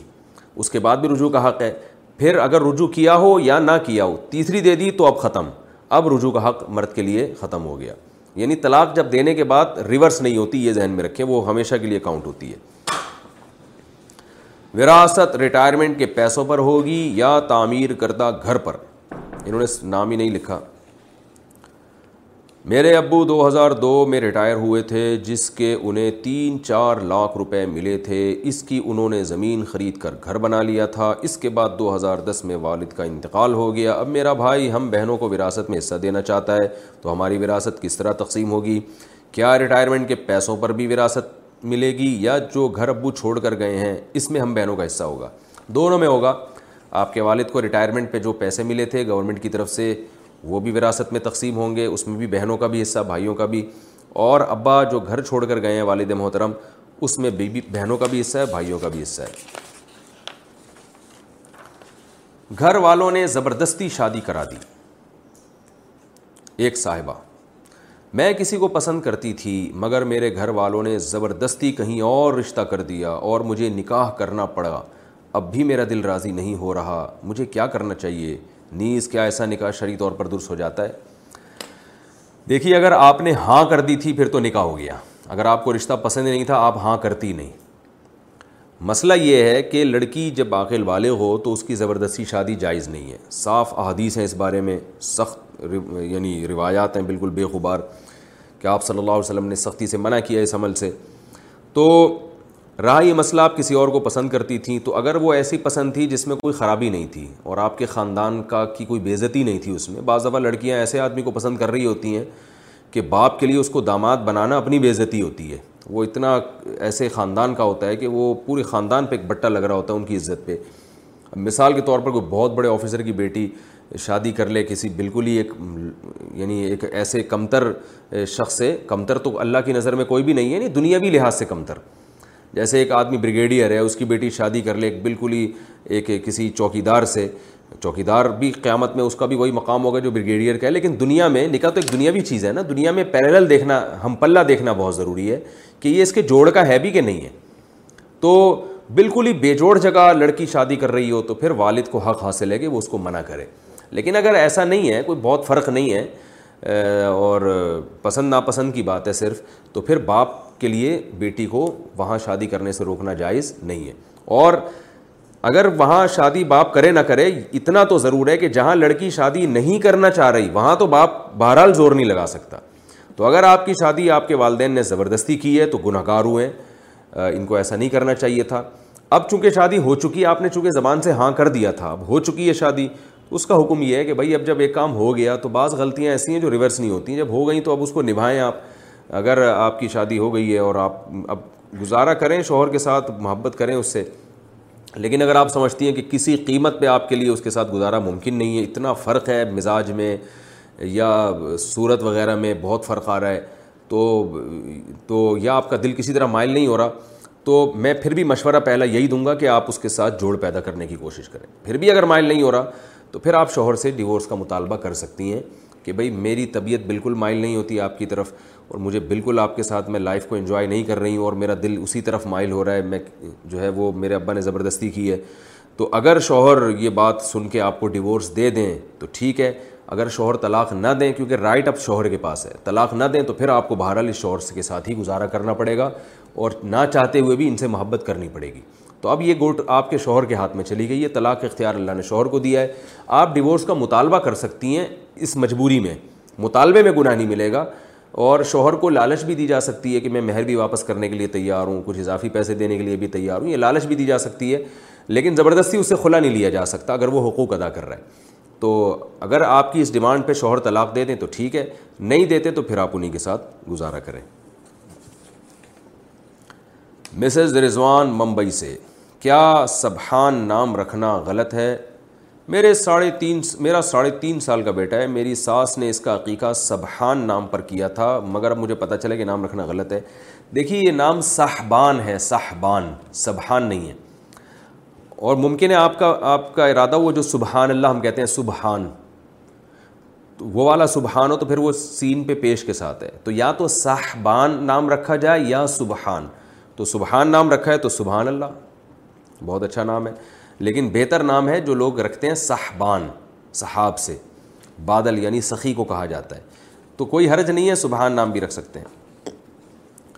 گھر والی کے ساتھ جماعت کرانے کا حکم اور طریقہ۔ نبی صاحب چائنا سے پوچھتے ہیں، چائنا میں مسجدیں بہت کم ہیں، تو مجھے گھر میں نماز پڑھنی ہوتی ہے۔ اگر میں فیملی کے ساتھ مل کر جماعت کرا لوں تو کیا یہ صحیح ہے یا نہیں؟ میں امامت کراتا ہوں تو کیا میری اہلیہ اقامت کہہ سکتی ہیں یا نہیں؟ نیز یہاں اذان کی آواز نہیں آتی تو کیا اذان دینا بھی ضروری ہوگا؟ دیکھیں بھائی، یہ بیوی کے ساتھ مل کے جماعت کرا سکتے ہیں یا نہیں؟ نہ صرف یہ کہ کرا سکتے ہیں، بلکہ کرانا چاہیے، کیونکہ جماعت سے نماز چھوڑنا یہ گناہ ہے، جائز نہیں ہے۔ تو اگر قریب میں مسجد نہیں ہے، تو پھر مسلسل جماعت کی نمازیں چھوڑتے رہنا یہ بھی جائز نہیں ہے۔ تو آپ کو، آپ پر لازم ہے کہ آپ انفرادی نماز کے بجائے گھر میں جماعت سے نماز پڑھائیں آپ۔ اور پھر بیگم پیچھے کھڑی ہو جائیں، جیسے پچھلی صف میں بالکل کھڑے ہوتے ہیں، جو امام اور مقتدی جیسے کھڑے ہوتے ہیں۔ اور اقامت بھی آپ ہی کہیں، اور اذان کی آواز اگر نہیں آ رہی ہے تو اذان بھی کہیں، فرض نماز کے لیے آپ۔ تو اذان بھی کہیں اور اقامت بھی کہیں، اور بیگم کو آپ پیچھے کھڑے کر دیں اور آپ آگے کھڑے ہو جائیں۔ اور سلام کے بعد پھر آپ بیگم کو بتا دیں، دیکھو، جیسے تم نماز میں تھوڑا مجھ سے پیچھے رہی ہو نا، تو باقی معاملات میں بھی مجھے ہی فالو کیا کرو۔ آج دیکھو، تم نے میری اطاعت کی ہے، میں جب رکو میں گیا تم اسی وقت رکو میں گئی، میں جب سردے میں گیا تم اس وقت سردے میں گئی، تو کتنا اچھا لگا آج مجھے۔ اور جب میں نے سلام پھیرا، تم نے اسی وقت سلام پھیرا۔ تو اگر باقی لائف میں بھی تم ایسی فرما بردار بن کے زندگی گزارو، تو کتنی خاموشی سے ہماری زندگی اچھی گزر جائے گی، جیسے کہ ابھی نماز ہماری خاموشی سے گزر گئی۔ لیکن یہ سب کچھ آپ نے اپنی بیگم کو اپنی ذمہ داری پہ کہنا ہے۔ میرا حوالہ دے کے نہیں کہنا۔ گھر سے بیماریاں کیسے دور کریں؟ سمیہ صاحبہ کراچی سے پوچھتی ہیں، میرے سات بچے ہیں، بچے آئے دن بیمار رہتے ہیں، ایک صحیح ہوا تو دوسرا بیمار ہو گیا۔ میری طبیعت بھی خراب رہتی ہے، برائے مہربانی کوئی دعا بتا دیں۔ اسأل اللہ العظیم، رب العرش العظیم این یشفیہ یہ دعا حدیث میں آتی ہے، یہ دعا پڑھ کے بچوں پہ دم کر دیا کریں۔ اور جو بچے بار بار بیمار ہو رہے ہیں نا، تو دیکھیں گھر میں کوئی ہوا دھوپ کا انتظام ہے یا نہیں؟ آج کل ایسے تنگ گھر بھی آ رہے ہیں جس میں نہ ہوا ہے نہ دھوپ ہے، تو ایسے گھروں میں بچے بیمار ہوتے ہیں۔ بچے کے لیے دھوپ، ہوا بڑوں کے لیے بھی ضروری ہے، بچوں کے لیے زیادہ ضروری ہے۔ تو دھوپ، ہوا اور کھیلنے کا ماحول ہونا چاہیے، ان کا کچھ ایسی جگہ ہو جہاں بچے کھیل سکیں۔ دوسری بات یہ کہ بچوں کو جو مصنوعی چیزیں کھلائی جاتی ہیں آج کل دکان کی بسکٹ بسکٹ پیسٹریاں، ان سے بھی بچے بیمار ہوتے ہیں۔ یہ ٹاپک ڈاکٹر کا ہے۔ یہ تو فقی بس کوئی مسئلہ نہیں ہے، لیکن اب پوچھ لیا تو ڈاکٹر بھی یہی کہیں گے جو میں کہہ رہا ہوں، ہم نے ڈاکٹروں سے ہی سنی ہے۔ تو بچوں کو آرٹیفیشیل چیزوں سے بچائیں، دیسی گھی، روٹی وغیرہ کھلایا کریں ان کو۔ جو تو آپ دیکھیں ان شاء اللہ بچے بیمار نہیں ہوں گے۔ پھر بھی ہو رہے ہیں تو پھر قریبی مالج سے رجوع کریں۔ کیا سات دن بعد عقیقہ کیا جا سکتا ہے؟ کیا عقیقہ ساتویں دن کرنا ضروری ہے؟ اچھا بچوں کے بارے میں ایک اور اہم بات یہ ہے۔ کہ رسول اللہ صلی اللہ علیہ وسلم نے فرمایا، انسان کو اس کی مال اولاد کی طرف سے اور اپنی ذات کی طرف سے پریشانیاں ملتی ہیں، جس کی وجہ سے اللہ اس کے گناہ معاف کرتے ہیں۔ تو بچوں کی بیماریوں پہ زیادہ ٹینشن نہیں لینی چاہیے۔ یہ جو بچے آپ کے بیمار ہوتے ہیں، پھر آپ فکر مند ہوتی ہیں، تو اس سے آپ کی خطائیں اللہ معاف کرتا ہے۔ قیامت کے دن یہ سب چیزیں آپ کے درجات کی بلندی کا اور گناہوں کی معافی کا ذریعہ بنیں گی۔ ہر تکلیف پہ انسان کو ثواب ملتا ہے اور ماں کو بچوں کی تکلیف پہ اضافی اللہ تعالیٰ ثواب دیتے ہیں۔ تو اس کو زیادہ ٹینشن نہیں لینا چاہیے اس پہ۔ کیا سات دن بعد عقیقہ کیا جا سکتا ہے؟ کیا عقیقہ ساتویں دن کرنا ضروری ہے؟ نیز اگر ساتویں دن عقیقہ نہ کیا جائے تو کیا اس کے بعد کرنا جائز نہیں ہے؟ شیما حبیب کراچی۔ عقیقہ ساتویں دن کرنا بہتر ہے۔ افضل ہے۔ حدیث میں ساتویں دن عقیقے کا آپ صلی اللہ علیہ وسلم نے حکم دیا۔ تو بہتر یہی ہے۔ اس سنت پر عمل کیا جائے۔ اگر ساتویں دن نہیں کیا تو بعد میں بھی کر سکتے ہیں، پہلے بھی کر سکتے ہیں۔ عقیقہ کرنا ہی ضروری نہیں ہے کہ مستحب چیز ہے۔ اگر کرنا ہو تو بہتر ہے ساتویں دن، ورنہ جس دن بھی چائے کر لیں نعمت ملنے پر سجدہ شکر کا حکم۔ ایانا احمد انڈیا سے پوچھتے ہیں، سجدہ شکر کی کیا حقیقت ہے؟ نیز شکرانے کے نفل پڑھنے چاہیے یا صرف سجدہ کرنا چاہیے؟ آپ صلی اللہ علیہ وسلم سے بعض مواقع پر شکر کے طور پہ سجدہ کرنا ثابت ہے۔ لیکن اس میں علماء کی دور آئے ہیں۔ بعض علماء کہتے ہیں، وہ جو سردہ آپ نے کیا ہے، وہ رابی نے جو اس کو سردہ بیان کیا، وہ اصل میں کنایا ہے نماز سے۔ پوری نماز پڑھی ہے، اس کو سردے سے تعبیر کیا گیا ہے۔ تو افضل تو یہی ہے کہ جب آپ کو کوئی نعمت ملے تو پوری دو رکت شکرانے کے پڑھیں۔ لیکن اگر کوئی ویسے بھی سردہ کر لیتا ہے تو بھی یہ جائز ہے کیونکہ بعض علماء اس کے بھی قائل ہیں۔ تو سردے کا کوئی وقت متعین نہیں مکرو وقت نہ ہو۔ تو اگر آپ کو کوئی نعمت ملی ہے تو آپ سجدہ کر لیں اس میں۔ عبادت ہے، اس سے تو کوئی بھی روک نہیں سکتا۔ اور اس کی شرائط وہی ہیں جو نماز کے سردے کی شرائط ہیں یعنی باوضو ہونا چاہیے اور قبلے کی طرف رخ ہونا چاہیے۔ عمیر صاحب کراچی سے پوچھتے ہیں کہ یہ حدیث میں آتا ہے کہ ہم نے علماء سے ایک حدیث سنی ہے کہ آپ صلی اللہ علیہ وسلم نے فرمایا کہ نحوست تین چیزوں میں ہوتی ہے گھر میں، عورت میں اور سواری میں۔ تو کیا یہ ان میں کی ذات میں کوئی نحوست ہے کہ بس یہ آئیں اور قسمت خراب کر دیں ہماری؟ تو اس حدیث کا مطلب کیا ہے؟ دیکھیے، حدیث میں صاف طور پر آتا ہے، لا ادوا ولا طیرہ۔ نحوست کسی بھی چیز میں نہیں ہے۔ یہ جاہلیت کا ایک عقیدہ تھا۔ کہ فلاں کے آنے سے نحوست ہو رہی ہے، فلاں کے آنے سے بیماریاں آ رہی ہیں اور کوا جیسے ہوتا ہے نا، کوا آج کوا جو ہے نا ہماری منڈیر پہ آ کے صبح سے کائیں کائیں کر رہا ہے، تو اس کا مطلب کوئی مصیبت آنے والی ہے یا کالا کتا سامنے سے گزر گیا یا کالی بلی گزر گئی تو اب کچھ مصیبت آنے والی ہے۔ تو حدیث میں اس کی نفی ہے، اس طرح کا کچھ بھی نہیں ہے۔ یہ جو حدیث آتی ہے کہ تین چیزوں میں نحوست ہے، اس کا علماء نے مطلب بیان کیا ہے کہ یہاں نحوست سے وہ نحوست مراد نہیں ہے جو زمانہ جاہلیت میں جس کو لوگ نحوست سمجھتے تھے، اس لیے کہ اس کی تو نبی صلی اللہ صلی اللہ علیہ وسلم نے بالکل یہ نفی کی ہے۔ یہاں مراد یہ ہے کہ انسان کی زندگی میں یہ تین چیزیں اگر اس کو ڈھنگ کی نہ ملیں تو اس کی زندگی کی برکتوں کی ایسی کی تیسی ہو جاتی ہے۔ گھر مطلب کا نہ ہو یعنی ہوادار نہیں ہے، اس میں دھوپ روشنی کا انتظام نہیں ہے، یہ وہ تنگ اتنا ہے کہ اتنے چھوٹے سے گھر میں آپ رہ رہے ہو اور وہ سکون جو آپ کو ملنا چاہیے تھا وہ ملا ہی نہیں۔ تو دنیا کی ہر نعمت ہو کے بھی آپ کی زندگی کی برکتیں ختم ہو جائیں گی۔ یعنی وہ اس معنی میں نحوست ہوگی۔ اسی طرح آپ کو سواری اچھی نہیں ملی۔ سرکش گھوڑے ہوا کرتے تھے پہلے۔ وہ کسی کا گھوڑا سرکش ہے، وہ بیٹھنے میں گھنٹہ لگا دیتا ہے، وہ بیٹھنے نہیں دیتا۔ پھر بیٹھ گیا تو کچھ پتہ نہیں کب چھلانگ مار کے اپنے مالک کو گرا دے۔ اس کو قابو کرنے میں دو گھنٹے لگتے تھے۔ پھر اس پہ کیا سفر ہوگا؟ اونٹ سرکش مل گیا۔ تو اسی طرح آج کے دور میں پرانی گاڑیاں آپ دیکھ لیں۔ جو پرانی گاڑیاں لے کر آ جاتے ہیں کہ ان کو گاڑی چلانے کا شوق ہے اور گاڑی کے پیسے ہیں نہیں تو پرانی کوئی پھٹیچر اٹھا کے لے آئے، تو وہ پھر گاڑیاں ان کی ایسی کی تیسی کر دیتی ہیں۔ ہر وقت ریپیئرنگ میں کہیں نکلے ہوئے ہیں، راستے میں ٹائر پھٹ گیا۔ مجھے پرانی گاڑی کا بڑا زبردست تجربہ ہے۔ تو جب میں نے خریدی تھی نا، تو اور میں جب اس کو چلاتا تھا، تو مجھے یہ حدیث سمجھ میں آئی تھی کہ نبی صلی اللہ علیہ وسلم نے جو فرمایا کہ سواری میں بھی نحوست ہے۔ تو اس کا مطلب مجھے بڑی اس طرح سمجھ میں آیا۔ کئی بار ایسے ہوتا تھا، میں والدہ کو لے کے کہیں جا رہا ہوں اب میری بیچاری بوڑھی والدہ بیٹھی ہوئی ہیں وہ گاڑی کا ٹائر پنچر ہو گیا۔ کیونکہ ٹائر بھی جب گاڑی پرانی ہے تو ظاہر ہے ٹائر بھی پرانے ہوں گے۔ بیچ روڈ پہ ہم کھڑے ہوئے ہیں، ٹائر چینج کر رہے ہیں اس کا۔ پھر کہیں جناب واپسی پہ آ رہے ہیں۔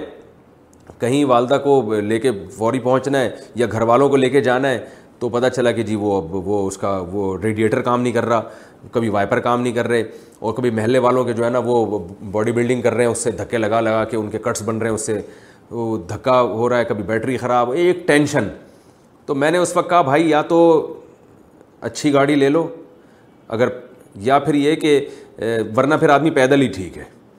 تو سواری میں بھی نحوست ہے۔ مطلب یہ کہ سواری بھی بہت سوچ سمجھ کے لیا کرو، یہ آپ کی زندگی کی برکت خر... وقت کا بیڑا غرق کر دے گی یہ، اور آپ کے پیسے کا بیڑا غرق کر دے گی۔ اور آپ اتنا پیسہ لگا کے پھر ریکوری بھی نہیں ہوتی اس کی۔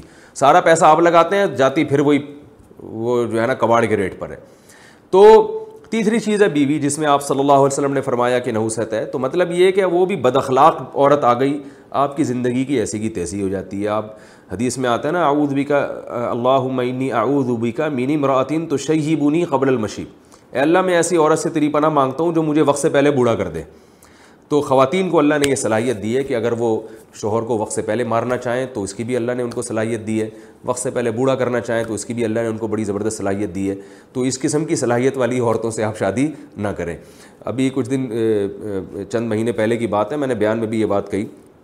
ایک خاتون آئیں، کوئی مسئلہ مجھ سے پوچھنا چاہتی تھیں، کچھ گھریلو مسائل تھے ان کے۔ وہ چاہتی تھیں کہ میں ان کو اس بارے میں گائیڈ کروں۔ وہ جب آگے بیٹھی ہیں تو وہ جو بولنا شروع ہوئی ہیں نان اسٹاپ اور اتنی اسپیڈ سے اور میری بات سنی نہیں رہی۔ مجھ سے مشورہ لینے آئی ہیں اور اپنی سنائی جا رہی ہیں، اپنے بیٹے کی غیبت، اپنے بیٹی کی برائیاں اور اپنے پڑوسی کی برائیاں اور ہر ایک کی خاندان میں گویا کوئی ڈھنگ پیدا ہی نہیں ہوا ان کے۔ تو خیر، میں تو اچھا گمان رکھ رہا تھا، میں نے کہا شاید بیچاری پہ ظلم ہو رہا ہو۔ پھر مجھے یہ احساس ہوا کہ یہ تو بولی جا رہی ہیں، بولی جا رہی ہیں، بولی جا رہی ہیں۔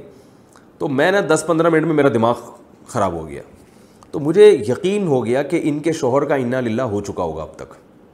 حالانکہ انہوں نے بتایا نہیں کہ میں بیوہ ہوں، لیکن مجھے ان کی باتوں سے اندازہ ہوا۔ میں نے کہا، یار، پندرہ منٹ میں میں نہیں، ان کو پندرہ آدھا گھنٹہ ہو گیا، مجھ سے برداشت نہیں ہو رہی، تو یہ تو ایجڈ خاتون ہے پچاس، ساٹھ سال تو ان کی عمر ہوگی، تو ان کے میاں نے ان کو کیسے برداشت کیا ہوگا؟ تو مجھے یقین تھا کہ یہ بیچارے برداشت نہیں کر سکے ہوں گے، اور اس جو غم ان کو شادی کے وقت ملا تھا، اس کی تاب نہ لاتے ہوئے اب تک دام، دار فانی سے کوچ کر چکے ہوں گے۔ تو میں نے ویسے ہی جنرل نالج کے لیے ان سے پوچھا، یقین تو مجھے تھا میں نے پوچھا کہ آپ کے شوہر زندہ ہیں؟ انہوں نے کہا، نہیں، ان کا تو دس سال پہلے انتقال ہو گیا تھا۔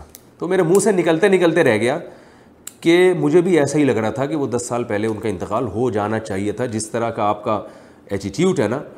تو ایسی عورت جو بد اخلاق ہو، ہر بات کا جواب الٹا۔ اسی طرح وہ عورت جو بچے نہ پیدا کرتی ہو، علماء نے اس کو بھی نحوست کی فہرست میں شامل کیا ہے کہ بچے آپ کی کو اولاد دینے کے لیے تیار نہیں ہیں۔ تو انسان کی زندگی کی برکتیں تو اولاد سے ہوتی ہیں، اس کا خاندان ہوتا ہے، بچے، بیٹے ہوں گے آپ کا بزنس میں اور کاروبار میں، یا آپ کی جاب میں آپ کا سہارا بنیں گے، کما کے لائیں گے، آپ کا بھی، آپ کی بیوی کا بھی، اور آخرت میں بھی آپ کے کام آئیں گے، بیٹیاں ہوں گی تو وہ محبت جو بیٹیوں سے ملتی ہے، وہ بیٹوں سے نہیں ملتی، داماد ہوں گے، بہویں ہوں گی، پھر پوتے نواسے ہوں گے۔ تو اب بیگم صاحبہ اولادی روک رہی ہیں آپ کی۔ تو یہ بھی ایک قسم کی، اس کو بھی علماء نے لکھا ہے کہ یہ بھی ایک قسم کی نحوست ہے کہ اس نے آپ کی زندگی کا ہی بیڑا غرق کر دیا۔ تو اس کا یہ مطلب نہیں کہ کوئی بیچاری بانج عورت ہو تو آپ اس کو تانے کوسنے دیں۔ وہ تو غلط ہے، وہ تو اللہ کی طرف سے ہے۔ لیکن بعض عورتیں اس طرح ہوتی ہیں کہ وہ شوہر کو اولاد دینے کے لیے آمادہ نہیں ہوتی۔ تو تو اس لیے نبی صلی اللہ علیہ وسلم کی حدیث کا مطلب علماء بیان کرتے ہیں، یہ ہے کہ یہ تین چیزوں میں ذرا سوچ سمجھ کے۔ جب گھر خرید رہے ہوں تو ذرا اڑوس پڑوس دیکھ لیا کریں، علاقہ دیکھ لیا کریں۔ ایسا نہ ہو کہ نالے کے سائڈ پہ آپ کا گھر بنا ہوا ہو، سارے مچھر آپ کے اسی گھر میں آتے ہوں۔ اب کتنا بھی لگژری ہو، لیکن وہ گندے نالے پہ بنا ہوا ہے آپ کا گھر۔ تو یا پڑوسی ایسے ہیں دائیں بائیں کہ آپ کے بچے خراب ہو رہے ہیں۔ غلط قسم کی فیملی کے ساتھ آپ نے گھر لے لیا، اس کے پڑوس میں لے لیا۔ تو یہ تین چیزیں سوچ سمجھ کے، جب سواری ہو تو سوچنے میں ٹائم لگا دیں آپ کافی کہ کون سی گاڑی لینی ہے یا بائک لینی ہے یا سائیکل لینی ہے، ٹھیک ہے نا؟ اور جب شادی کرنی ہو تو بھی ذرا لڑکی کا خاندان واندان دیکھ لیا کریں۔ آپ صلی اللہ علیہ وسلم نے فرمایا، تزوج الودود الولود ایسے خاندان میں شادی کیا کرو جن کی عورتیں اپنے میاں سے محبت بھی کرتی ہیں اور اسے کثرت سے اولاد بھی دیتی ہیں۔ یہ خاندان دیکھ کے پتہ چل جاتا ہے۔ تو آپ صلی اللہ علیہ وسلم نے فرمایا، ایسی عورتوں سے نکاح کیا کرو۔ اور تیسری چیز ہے سواری۔ اس میں بھی آپ، سواری، گھر اور بیوی، ان تین چیزوں میں ذرا کامن سینس سے تھوڑا سا کام لینا چاہیے، ورنہ یہ تینوں چیزیں انسان کی زندگی برباد کر دیتی ہیں۔ ایک آخر میں ایک بات کروں گا، جن لوگوں کی شادی ہو چکی ہے، اب وہ بیچارے پریشان ہیں، بیگم آڑی ترچی مل گئی، تو اب میرے بیان کا کوئی غلط فائدہ نہ اٹھائے اور پتہ نہ، ایسا نہ ہو کہ ایسی عورتوں کو طلاقیں دینا شروع کر دے۔ جو کام ہو گیا تو پھر اس کو تو نبھانا ہی چاہیے۔ بد اخلاق عورت کو اگر آپ برداشت کریں گے اللہ کی خاطر، تو اس پہ اللہ تعالیٰ آپ کو ثواب دے گا ان شاء اللہ آپ کی خطاؤں کو اللہ معاف کرے گا۔ ہاں بالکل ہی ناقابل برداشت ہو جائے ڈپریشن میں جانا شروع ہوں، پھر ایک الگ بات ہے۔ لیکن جب جب نکاح ہو گیا تو پھر شریعت حت الامکان جوڑنے ہی کا حکم دیتی ہے۔ میں اس لیے کہہ رہا ہوں کہ لوگ، ایک بات جاتی ہے تو لوگ پھر اس کو اس کو مس یوز کرنا شروع کر دیتے ہیں۔ اب سو فیصد تو گھر میں کوئی بھی صحیح نہیں ہوتا۔ میاں کون سے سو فیصد صحیح ہوتے ہیں؟ وہ بھی تو آڑے ترچے ہوتے ہیں۔ تو عورتیں برداشت کر رہی ہوتی ہیں آڑے ترچے میاں کو۔ تو اگر آپ کو کوئی بیوی کوئی تھوڑی سی آڑی ترچی ہے تو وہ برداشت کر لیں یار۔ زندگی کی گاڑی چلانی ہے۔ اور آپ کسی، ہمارے معاشرے میں عورت طلاق دے دو، بیچاری کا تو کوئی پرسان حال ہی نہیں ہوتا پھر۔ تو آپ یہ سوچ کے برداشت کر لیں کہ اللہ آپ کی خطاؤں کو برداشت کرے گا۔ تو یہی میں اور خواتین کو بھی کہتا ہوں کہ تھوڑا آڑا ترچا میاں اگر مل گیا ہے تو برداشت کر لو بھائی، اب جیسے بھی ہیں تو بہرحال منع کے ابا تو آپ کے بچوں کے باپ ہیں۔ لیکن ناقابل برداشت اگر ہو، چاہے ادھر سے یا ادھر سے، پھر اسلام نے ہمیں علیحدگی کا حکم دیا ہے۔